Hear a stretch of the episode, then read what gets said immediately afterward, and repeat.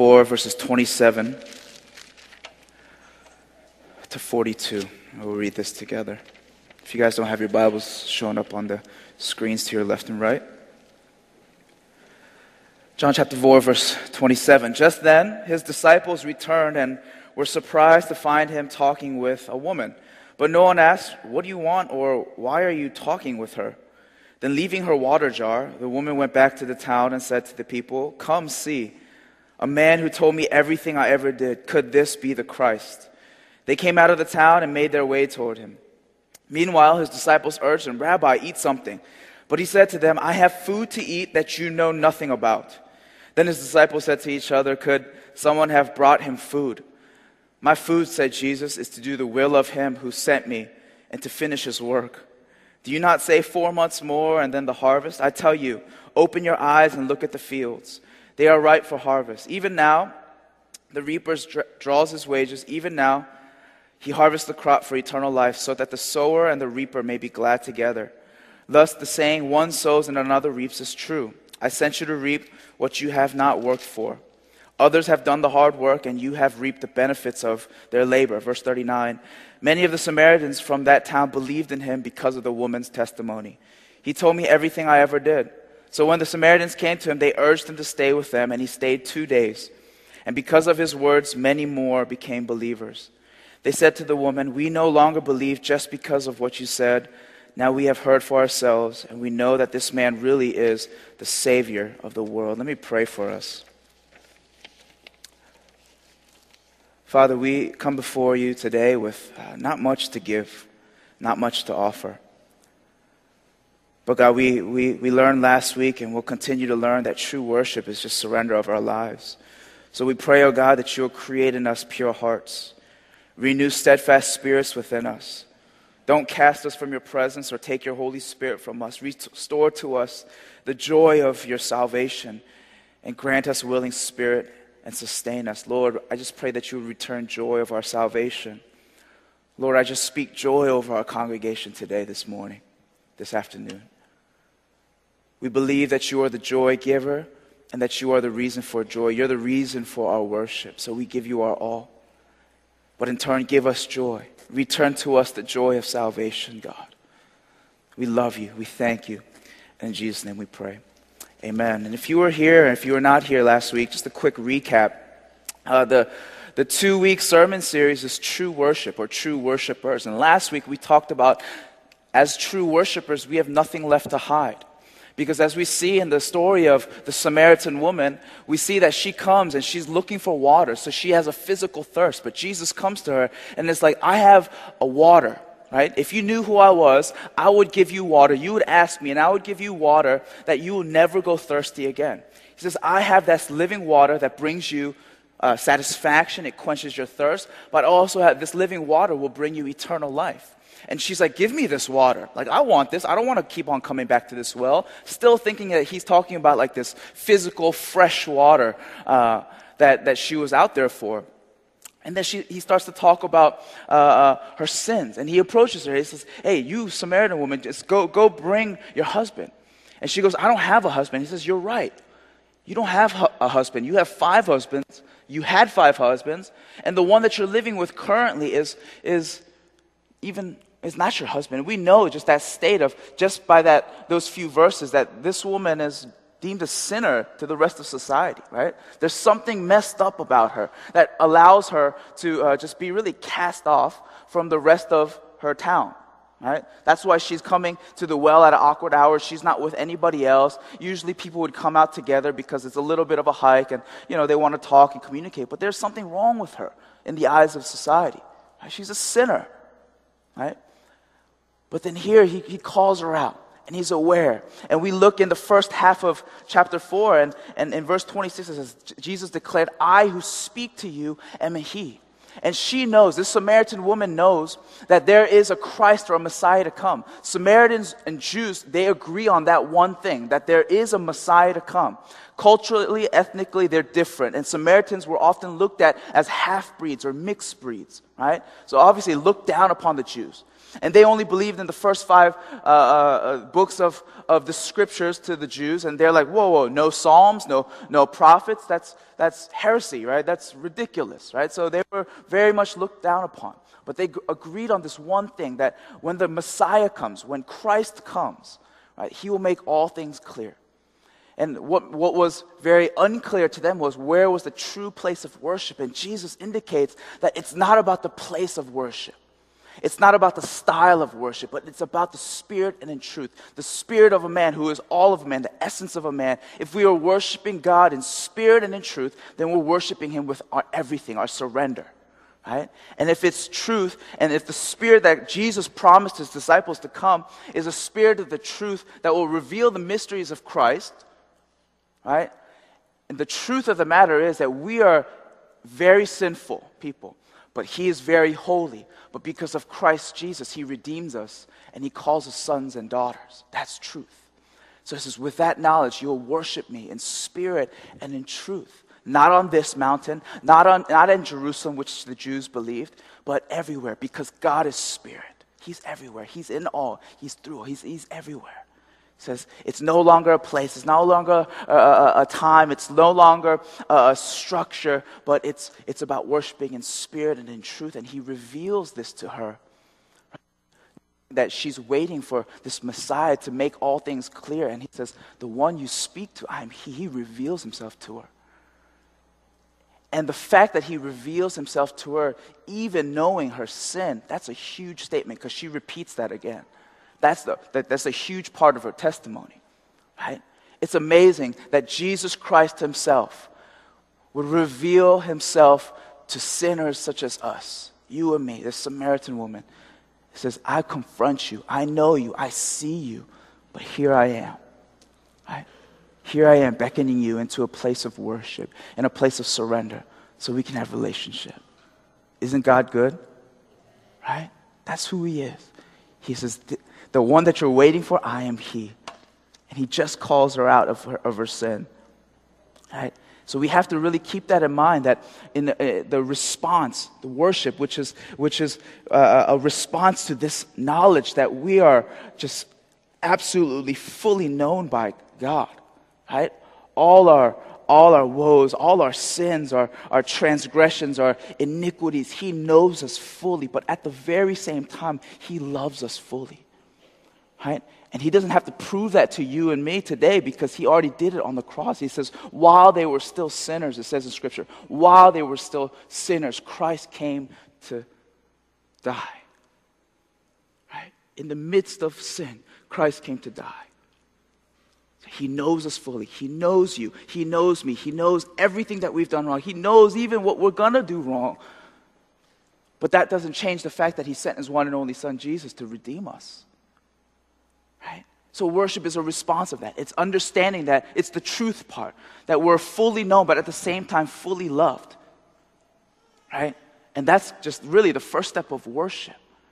Right? Understanding that. And that's really the first step. If worship is indeed surrender, that's the first part of knowing that, wow, God, how can I not give my life to a God who's done that for me, who knows me in and out and still says, I love you, I accept you? Should lead us to an absolute place of surrender and posturing and positioning our lives to worship Jesus. And worship is, is our response, and this is the second point, is our response when you acknowledge Jesus' worth. When he finally appeared to her, she knows that this is the coming Messiah that we've been waiting for, that we've been praying for, that we've been fasting for, that we've been really just uh, having this turmoil against the Jews, and we're trying to figure out what is truth. And man, he's finally here. Right, there's a this theologian once says, "You praise what you prize." You praise what you prize, or you worship what you find worth. When we say that Jesus is worthy, sometimes we think like, wow, you're awesome, you're cool. But if you think of the word worthy, it just means we find worth in you. Is Jesus really worth it to you for your absolute worship? Right? If true worship is surrender and we say worthy and we sing these songs so flippantly sometimes, just do we really believe that Jesus is worthy? Not saying, wow, you're awesome, you're cool, you're great, but do we really believe that He's worth it all? We will worship what we find our true worth in. Right?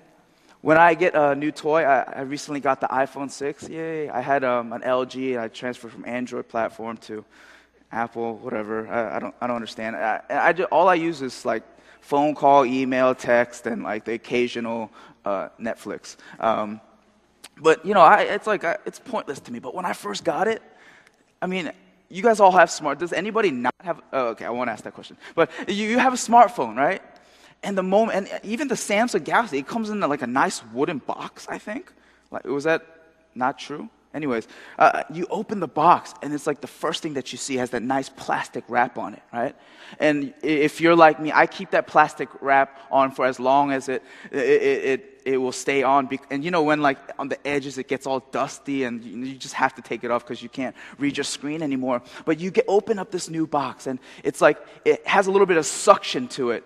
And I believe that's like a way to show that it's worth something. It's like it, you, it suctions up, and then the, the iPhone is there, and you look underneath, there's the charger and the headphones, and, and it's beautiful, right? It's like aluminum casing. It's like, I think they use like a special glass I, I, don't, I don't know. Uh, they use a special glass. It's a little bit elevated and it's curved around the edges. It's beautiful, right? And I got the black one and it's just so sleek. And the back is like bluish silver and it just contrasts so well. And, and I was like, okay, immediately, before even I got the phone, I got the case and everything. Like, man, this was like my prized possession for the moment, right? And every time I would sit down at, at home, where I study and do work, there's a, uh, it's a wooden table, and I make sure that every time I, before my case came in, like I would lay down like my eyeglass cleaner, uh, you know, the things that you clean, I lay it down and make sure my iPhone goes on there. So I don't want it to scratch, right? It devalues. I mean, if you get a scratch on your iPhone, it's like, if you sell it, then it's not worth it. But it's like, man, I, I want to protect this thing for as long as possible, right? And, you know, um, TMI, too much information, but you know, a lot of the men here, and I'm sure a lot of the women, you take our phones to the bathroom and you know, like we play around and just to kill time, you know. I, and back in the day, I, I, got my highest score in Tetris on my TI 83 in the restroom. But, anyways, so I, I, I would take, but for like the first like week or two, I did not take it in. I was like, you know what? I've read in many places, and recently it's like our, our phones have more like fecal matter or like bacteria than our toilet seats. It's like, no, this is precious, prized possession. Lay it on my, my wooden table with my, my eyeglass cleaner, and I go to the bathroom, bored to death, but I'm like, I'm going to preserve the value of this iPhone. But if you're like me, I love new things. It lasts for about a week. And now, like, even the case is not here, I just come home and I just throw it down, and it's just, it's worthless to me, right? But I can imagine our worship to God. it's not like an iPhone, but it's just that moment. It's just that, that beginning moment when you get something new, right? And you, it's just like, oh, wow, this is like so precious. You're prizing it. It's worth something very valuable to you, right? It's, it's, it has value. And I imagine just that's what God desires of our worship. When we see Jesus, wow, you're such a prize. When Abraham uh, uh, uh was uh, talking to God and, and God was delivering him and, and, and out of some of his, uh, the, the war that he had, did, had just uh, went through, it says, Abraham, you know, I told you to, to wipe out everything. Don't take any plunder. Don't take any, any prize from you winning the war. And it's in, in Genesis 12, I believe. And this is what God says, I am your great reward. I am your treasure. And I feel like that's the cry of God's heart. Right? So, do we really worship God in the perspective that, man, He is worth it? He has value. Right? Or has it become habitual? Has it become just tradition? What, what, what is it to you? Has it really become a Savior who is valuable in your life? It's amazing. And today, the, the topic is leading others to Jesus. True worshipers will lead others to Jesus. And we talk a lot about evangelism, we talk a lot about outreach in the church today. But a lot of times it's just in the context of a program or a context in a, in a way that we do it. There's evangelism explosion. There's, uh, in InterVarsity, there's thing, something called Groups Investigating God, which is a smaller group of people going through like a Bible study, just uh, induct, inductive Bible study and answering questions. There's, you know, relational evangelism, building relationships, going out for coffee. And there's all these different types. But today, we have to understand that evangelism and outreach and leading others to Jesus is from the overflow or from the, the, the, the, the value that we have of Jesus and us just proclaiming that message. And we'll see that in the Samaritan woman. And I don't know if you guys are like me, and, and, and probably at this point when I'm t- sharing about the too much information and phone, you're probably like, no, I'm nothing like you, okay? But um, when we hear testimonies, we've all heard testimonies that were like, whoa. Do you guys know what I'm talking about? Like, well, one time I was uh, in an urban plunge where we go into, uh, we went into uh, West Side Chicago, and, and there's just different people from the community sharing their testimonies. And there's this one man who comes up who used to be a heroin addict for like 20 some years, right? He says his family left him and all this stuff. It's just like, you're like, what? And then Jesus, find, he says, Jesus found me. I found Jesus, right? and, and you look at those hardships and, and you realize that testimony, wow, that's amazing. Like people will listen to that testimony they will come to Jesus, right? It's like if somebody were to stand up here and say like a testimony like that, we'd all be shedding tears. And if he invites us to, to receive Jesus, we'd be like, oh, heck yeah, you know, I want that Jesus who delivers us. And but for me, I was looking, I was thinking, I was like, man, my testimony is nowhere near like that. It's like my hardship was like getting reading in math books at the age of five, and woe is me, you know? Like, uh, you compare yourself to different testimonies. But that's not the point. Our testimony, everyone, no matter how amazing or dramatic it is, or how quote unquote boring it is, it has one thing in common it's Jesus. And what testimony is, and what the Samaritan's woman testimony is, is just the overflow of her joy, overflow of, of, her understanding that while she was so sinful, Christ came to her and says, I know you. I am he that is the one that you're seeking after. And from that joy, she just told her story. She says, Dude, I was at a well. I wanted water. He offered me living water. I had no idea what it was. But then he realized, he showed me that I was a sinful person. He knew everything about me. But, and then he, he, he revealed himself to me. He forgave me. That was it. Right? Says the woman said, I know that Messiah. And Jesus declared, I who speak to you am he. Just then his disciples in verse 27 returned and were surprised to find him talking with a woman. But no one asked, What do you want or why are you talking with her?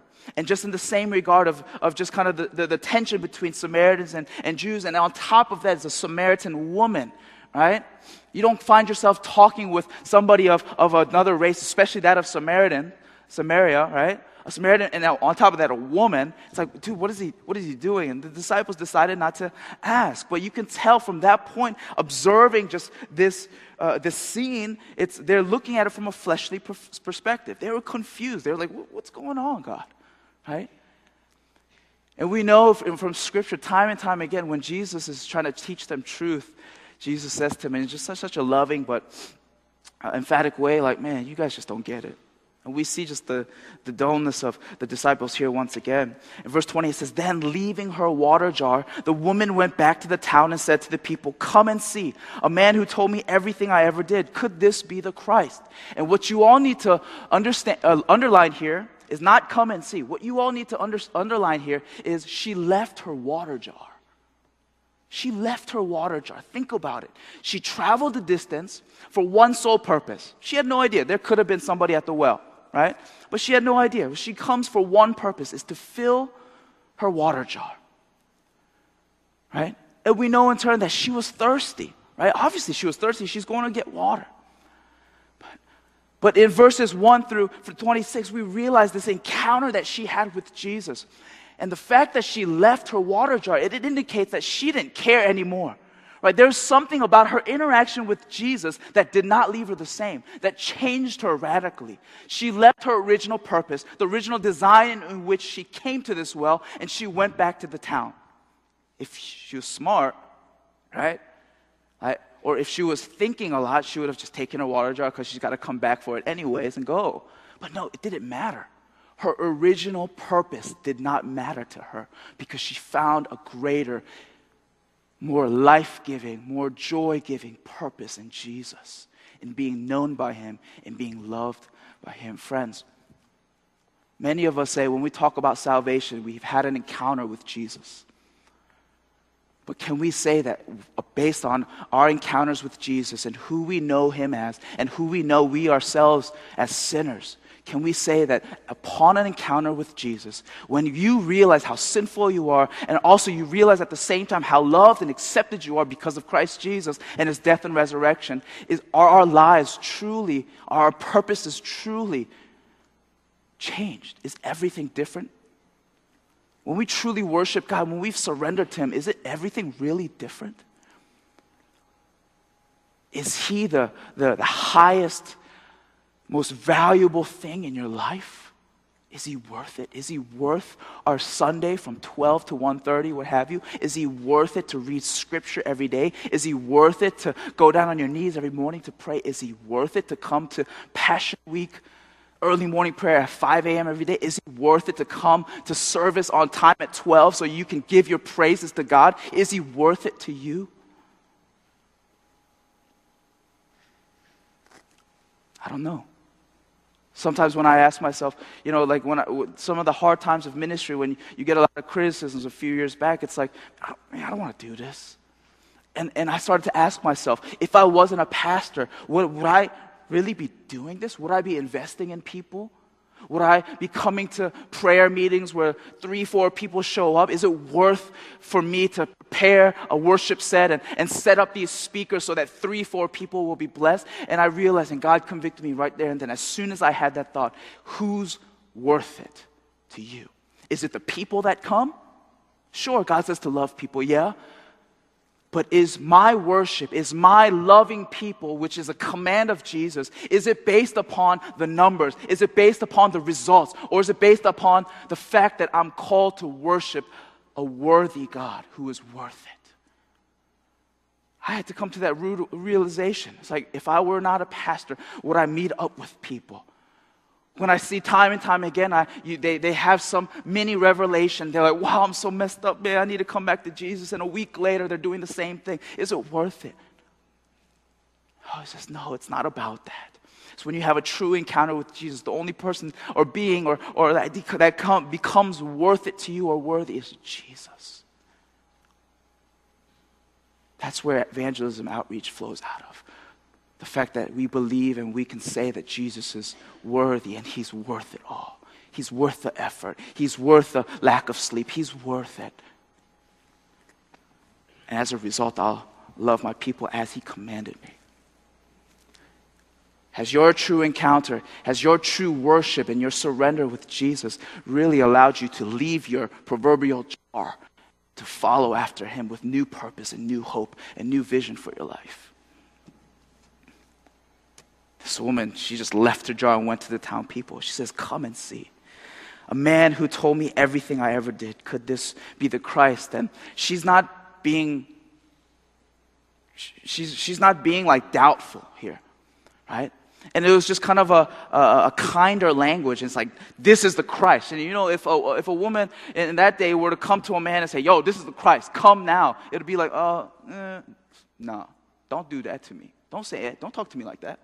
But she's saying it in a, in a kind way. And, and a, she's, she's kind of going around the bush, if you will. She says, Could this be the Christ? But she is implying, and she's just saying it in a nicer fashion. She's like, This is the Christ, come. But she's saying it gently so that the people would actually come. And it's interesting. They came out of the town and made their way toward him. Right? They came from the town. The townspeople left their town, probably left their jobs, left things unattended, and came to where Jesus was. And I don't know about you, but I'm a very judgmental person. If you take Myers Briggs test, uh, I'm an INFJ, judgmental, and uh, and even just going along with it, I just, I, I just, w- w- my life in the context of Scripture, I'm a very judgmental person. And if a sinner, if somebody I know that is messed up, if somebody that I know is, has no credibility, if somebody that I know is just is a liar and a thief and all this stuff, if he tells or he or she tells me something, I'm not going to believe them. Right? I'm not going to believe them. Because number one, you're probably lying to me. Number two, it's going to be a waste of my time. Number three, I just don't like you, you know? Right? But go with me really quickly to Acts, uh, Acts 4. And this is very important. Acts 4.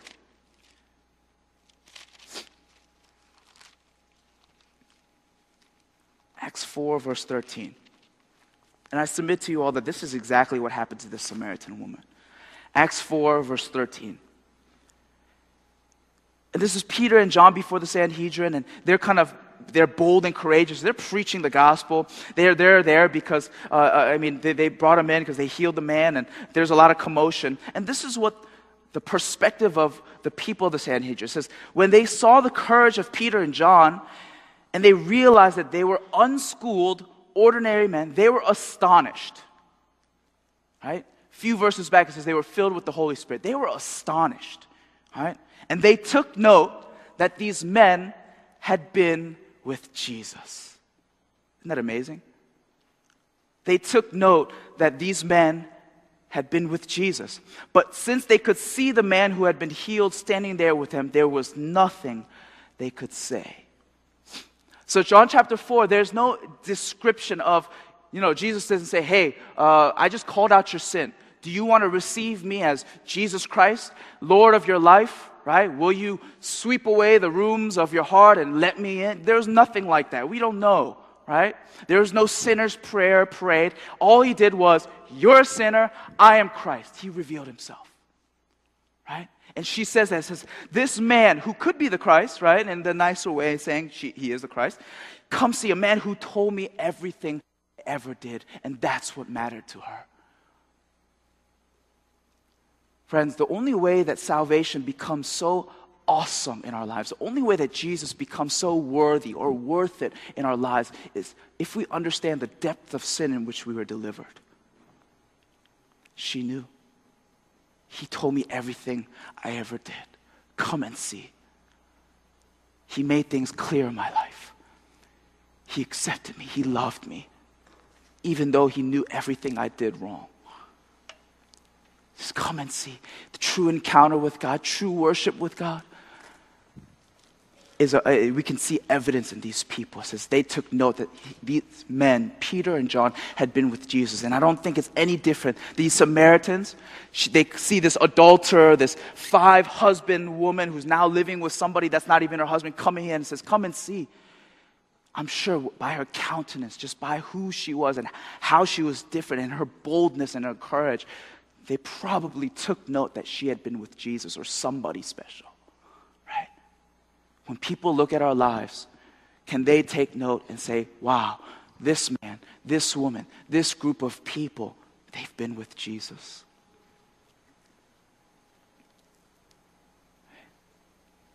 So they're making their way to him. Next scene, verse 31. Meanwhile, his disciples urged him, Rabbi, eat something. But he said to them, I have food to eat that you know nothing about. My food, said Jesus, is to the will of him who sent me and to finish his work. My food, said Jesus, is to do the will of him who sent me and to finish his work. And I love Jesus. I love Jesus. It's kind of funny, right?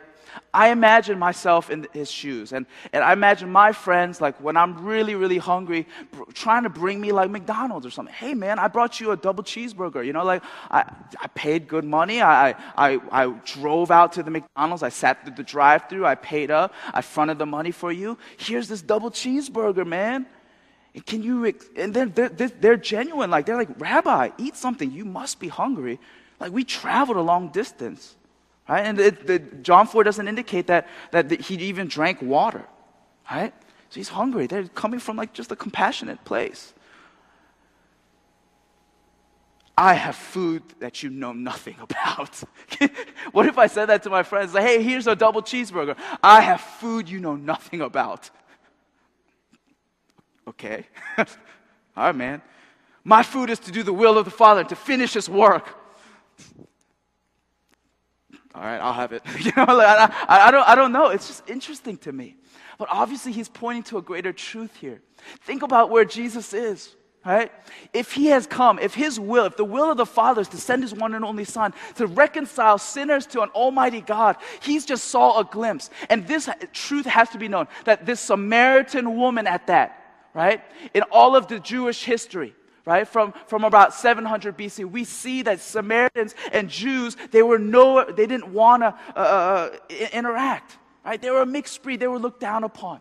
But Jesus says, I will go to the most unlikely place. I will talk to the most unlikely person and I will redeem them. And can you imagine his excitement? He says, Man, I'm doing the will of the Father as we speak right now. Right? When we get so excited for something, college students or, or, or, um, high school students, when you know that you don't deserve to get into University of Maryland or University of Maryland, Baltimore County, and your grades are terrible, you finally get in, right?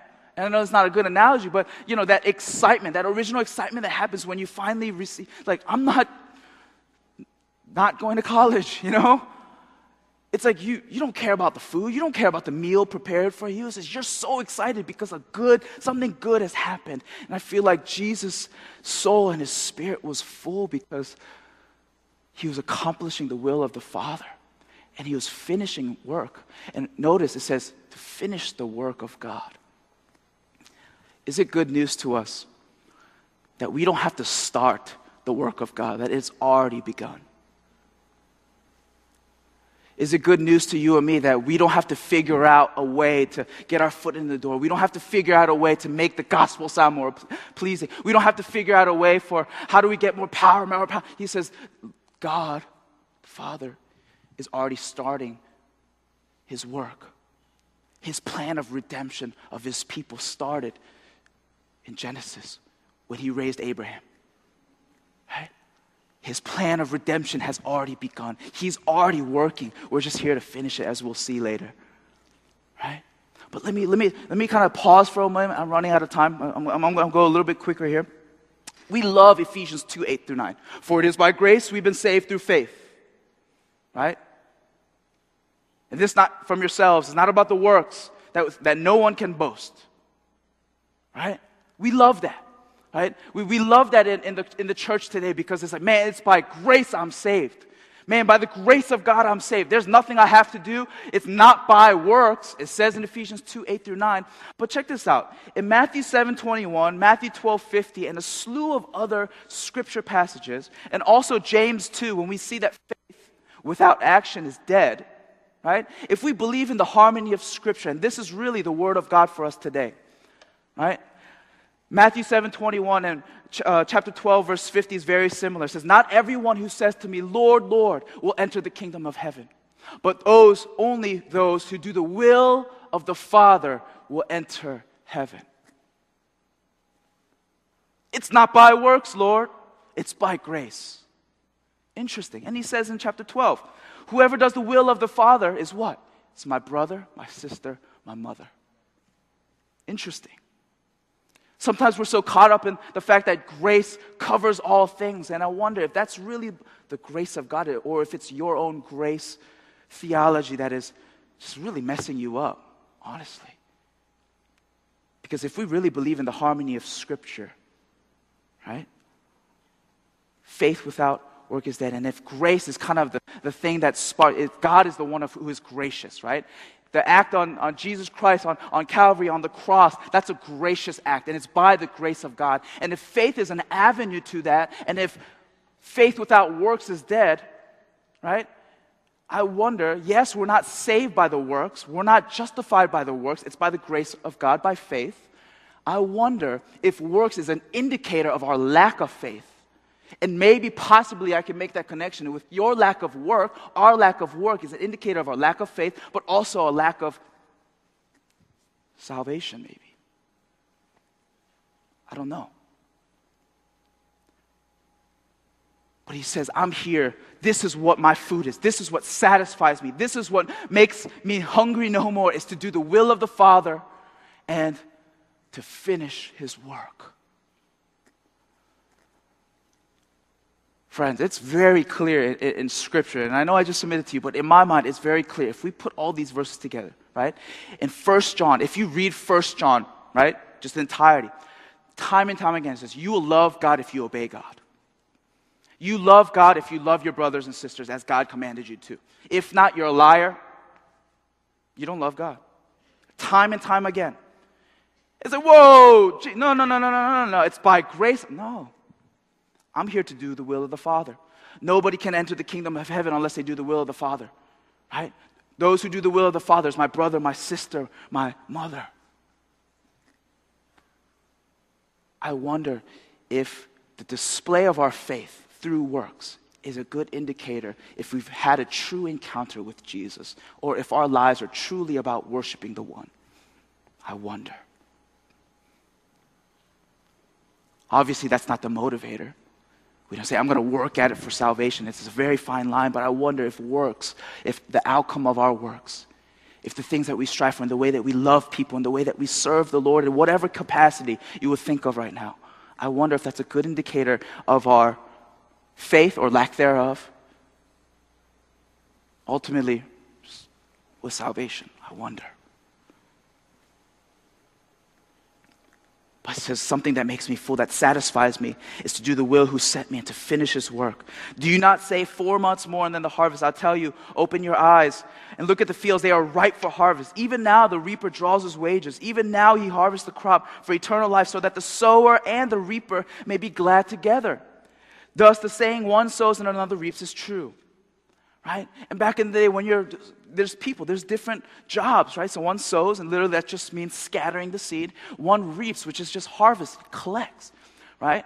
But the thing is, you have to be, make sure that, that you don't do it at the right time. You have to be very, very scientific and methodical about the, the timing in which you harvest the crops. Because if it's too ripe, then it'll fall to the ground. It's just useless, right? So the Jews would kind of count down. It's like, there's four months more to harvest, right? And they're waiting, they're anticipating. They're like, okay, yeah, this is going to be our, our livelihood, this is going to be our food, this is, this is. But he says, no, you don't have to wait. Because the spiritual harvest is in which he's talking about, it says, man, it's white. Literally, it, it's ripe for the picking. He says, open your eyes. He says, open your eyes. There's a harvest. There's a harvest out there which God prepared in advance for us to do. He prepared every good work in advance for us to do, right? He prepared these things for us to do. He says, Open your eyes, look at the fields. And from that distance, I don't think he's talking about a physical field, but he's talking about the Samaritans coming to him. Look at the fields. They're ripe for harvest. Friends, open your eyes and look at your neighborhoods. Friends, look at open your eyes and look at your workplaces, your family and your friends. God says it's ripe for harvest. And, and, one of the indicators of that, and I know it's hard to see it at, uh, from a spiritual perspective, oh, man, do they really want Jesus? But let me say one thing there's nobody in this world who can use less hope. There's nobody in this world that won't ask for greater hope. This world is, is, is dying for hope. They look at the, the, the newspaper, they look at any online, they look at it, this is hopeless. What's the point? They are looking for hope, friends. Just open your eyes. The field, it's ripe for harvest. It's ready. It's ready for the picking. There's, there's a term, there's so much low hanging fruit, if you will. It, it's just right there. It's right there in your grasp. Because why? And this is good news for us. It says, I sent you to reap what you have not worked for. Others have done the hard work, and you have reaped the benefits of their labor. Going back to verse 34, right? To do the work that God, to finish the work that God had for him, implying that there's already a beginning. God has already done something. He's already moving. He's already shifting hearts. He's already kind of allowing them for a greater desperation for truth and love and hope. Right? He's doing something. He's already sowed. He says, I've sent you to reap what you have not worked for.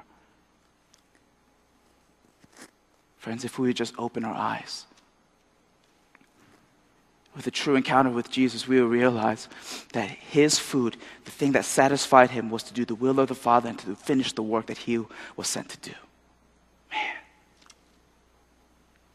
If we're called to be like Jesus, where is that urgency in our hearts? Yeah. There's a brother who shared yesterday at our prayer meeting that one of his coworkers who used to be a doctor went, went just gave up everything to become a priest. This is why. He realized and he recognized the need. He recognized that there was a harvest that's just ripe for the picking, ripe for the reaping. And he realized that his call, yes, there's a calling to heal people, but his call was to save souls, and that's okay. Right? But I hear stories like that. I'm just like, wow, they've had a genuine encounter with Jesus and they know his heart. There's an urgency in this man's life that said, Man, I need to go. I need to preach the gospel. I need to heal the, the sick. I need to go and, and, and, and take care of the needs of the poor. And he says, He left everything and just became a priest. And that challenged me. I was like, Whoa. the worship team can start coming out. Verse 39 Many of the Samaritans from that town believed in him because of the woman's testimony. He told me everything I ever did. So when the Samaritans came to him and urged him to stay with them, and he stayed two days. And because of his words, many more became believers. They said to the woman, We no longer believe just because of what you said. Now we have heard for ourselves. We know that this man really is the Savior of the world. And in these four verses, we see a mini crusade here. It's crazy.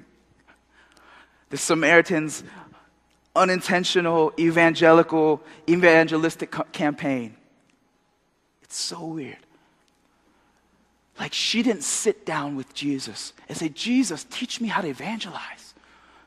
Like, how should I, how should I word it correctly? Like, you know, the gospel, like it, you know, I can say John 3 16 and, you know, I could talk about the kingdom and, and all these things.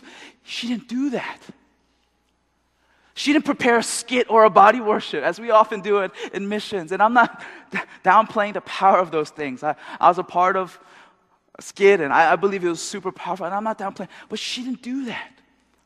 Yeah, she didn't say, wait, wait, wait, before I go to my own towns, people will probably look down upon me, who probably won't trust me. I'm gonna go to a different place, place that I can, you know, get my feet wet and, and practice a little bit. You know, I'm gonna do evangelism explosion. I'm gonna go to people that I don't know and knock on the door. And I'm not knocking on any of these programs, but she didn't do that. No skit, no body worship, no training on, on evangelism, no training on theology, but simple truth, true encounter with Jesus that led her to declare who he is in her life, that he knew everything but loved her at the same time. And all she did was say, Declare, this is who I am. This, he told me everything that I did. Come and see. Sometimes I think we fall, we, we, we figure when it comes to evangelism outreach, we think the responsibility is so heavy on us. And yes, it is, because He calls us to, to reap the harvest, to re- reap the fields that, that, that, that He's prepared for us. But at the same time, do we think that our stories, my story, is really going to be the one that changes that person's life? No, it's going to be Jesus. It's going to be the Holy Spirit that works in the midst of those testimonies. It's that song and it's that, that message of deliverance to a place of hope that, that's going to save people, not you or me. We're just the messengers. Notice all she said He knew everything I ever did. Come and see. That's it. No matter how small, no matter how dramatic, as I said in the beginning about the, the, the dramatic uh, testimony that I heard and compared to my old, no, our place, our position is to obey. And you don't think God is powerful enough, you don't think He's big enough to use your simple testimony to bring people in droves to the saving knowledge of Jesus. You don't think He's powerful enough to do that?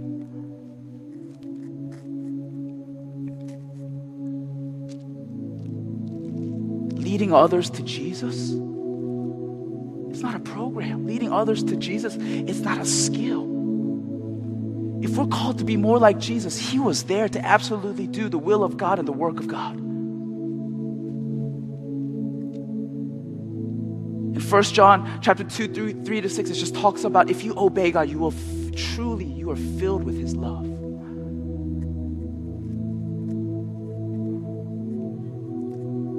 What a privilege. This is the gospel, friends. Right?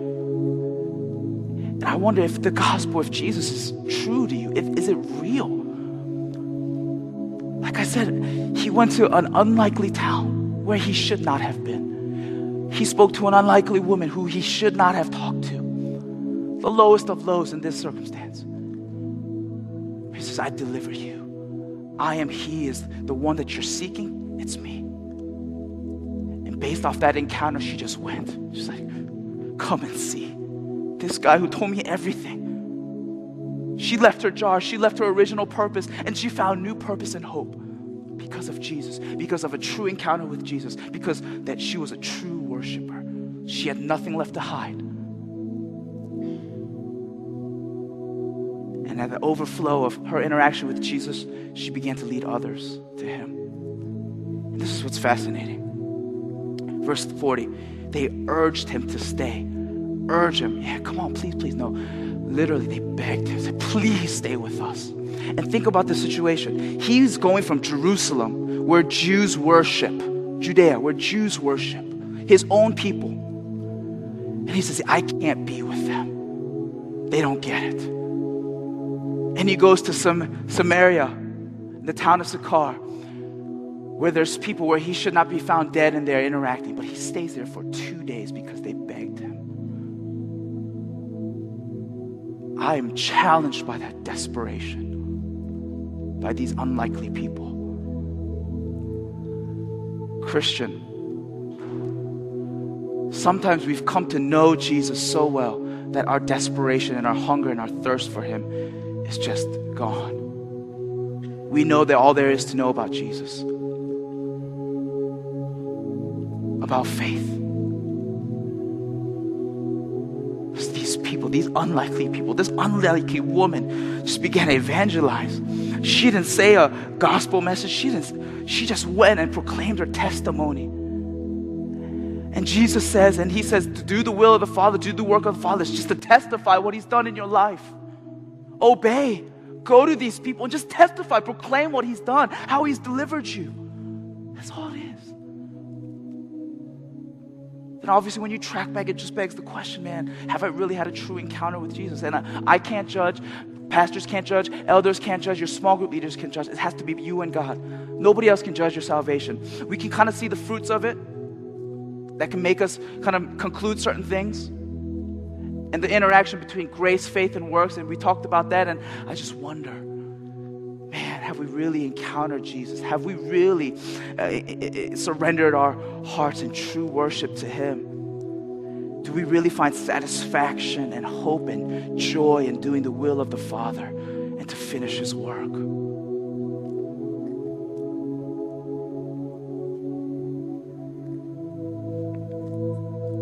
It's for everyone. And what's interesting, and I'll close with this statement in my weird iPhone uh, analogy or, or I'm discovering new things about my iPhone. like, so what? It can do this? It vibrates? No, I'm just kidding. But once you discover a new aspect of it, it becomes valuable again, doesn't it? I said, oh, whoa. What is there to discover? What else? Did you know iPhone 6 users, when you have it plugged into a power source, you can say, hey Siri, and it comes up? I've played around with that for like 45 minutes. Hey Siri, yeah, you know, the fascination came back again. And friends, if you think that you know Jesus and just, I got it, oh man. We only see a glimpse. 1 Corinthians 13, it says we only see a glimpse of true love. We'll see his fullness when we see him face to face, but right now we only see a glimpse. Are you hungry to see Jesus more in your life? Does your encounter with Jesus lead you to a full awareness that you're loved and accepted, and, but sinful at the same time, but redeemed? There's your true encounter with Jesus that leads you to true worship that says, I need to go tell the world what he's done for me. Does your true worship result in a fascination for Jesus because you realize that this is an infinite God that we're talking about? And there's no church and no seminary, nothing, no preacher that can really grasp who Jesus is in an hour or in your lifetime, really. There's more to discover about Jesus. And once that fascination returns, I pray that we would think about the Samaritan woman and in the, the steps and the gracious steps that Jesus took her from an unlikely person, a sinner, to redeemed, to a woman with new purpose and hope, to evangelist, doing the work of God without him saying, Go and tell them about me. She just did it was the overflow.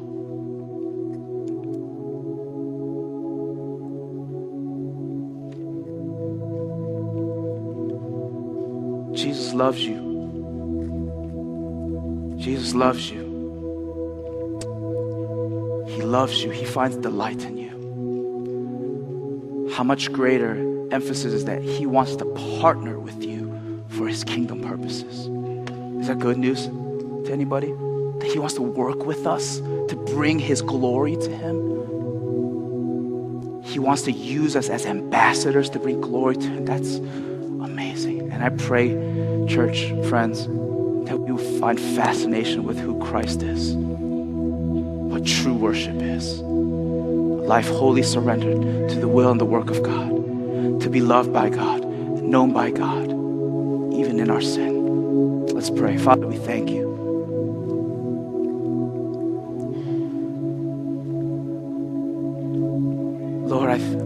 thank you, God, that we, you call sinners like us to be reapers of your harvest field.